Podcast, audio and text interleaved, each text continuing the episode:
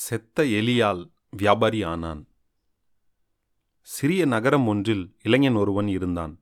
அவன் பத்தாம் வகுப்பு படித்துக் கொண்டிருந்த போது அவன் பெற்றோர் இறந்துவிட்டனர் உறவினர் எவரும் இல்லை. குடியிருக்க சிறிய வீடு மட்டும் இருந்தது. வேலையும் கிடைக்கவில்லை.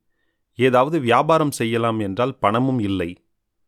அவனிடம் அனுதாபம் கொண்ட ஒருவர் ஒரு யோசனை கூறினார். பக்கத்து ஊரில் ஒரு செட்டியார் இருக்கிறார். வியாபாரம் செய்ய கடன் கொடுப்பார். பிறகு வட்டியோடு அசலையும் சேர்த்து கொடுக்க வேண்டும். அவரிடம் சென்று கேட்டுப்பார் என்று கூறினார். மறுநாள் மிகுந்த உற்சாகத்தோடு செட்டியாரை காணச் சென்றான் அந்த இளைஞன். அந்த நேரத்தில் செட்டியார் ஒருவனை கோபித்துக் கொண்டிருந்தார். அவன் செய்த வியாபாரத்தில் நஷ்டம் ஏற்பட்டதால் அசலும் வட்டியும் கொடுக்கவில்லை என்று பேச்சில் தெரிய வந்தது. மேலும் முதலை இழக்கும்படியான வியாபாரத்தை எந்த முட்டாளாவது செய்வானா?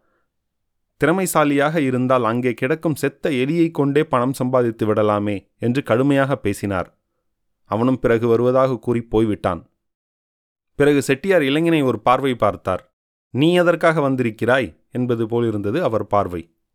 இளைஞன் புத்திசாலித்தனமாக எனக்கு கடன் எதுவும் வேண்டாம் அங்கே மூலையில் கிடக்கின்ற செத்த எலியை கொடுத்தால் போதும் என்றான்.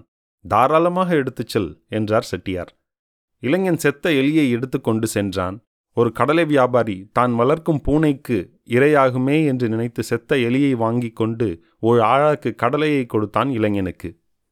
அதை வீட்டுக்கு கொண்டு வந்து வறுத்து பொட்டுக்கடலையாக்கினான் அதோடு ஒரு குடத்தில் குடிதண்ணீர் எடுத்து கொண்டு போய் ஊருக்கு வெளியே மரத்தடியில் உட்கார்ந்தான்.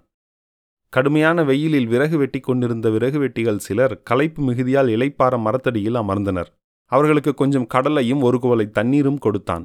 அவர்கள் மகிழ்ச்சியோடு ஆளுக்கு இரண்டு விறகு கட்டைகளை கொடுத்துவிட்டு சென்றனர். கிடைத்த விறகு கட்டைகளை சுமந்து சென்று விறகு தொட்டியில் விற்று பணம் பெற்றுச் சென்றான்.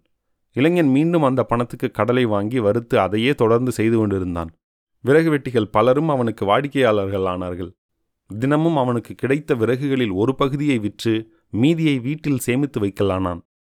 விறகுகள் வீட்டில் மலைபோல் குவிந்தன. திடீரென்று ஊரில் அடைமழை பெய்யத் தொடங்கியது. விறகு தொட்டிகளில் இருந்த விறகுகள் எல்லாம் விற்று தீர்ந்தன.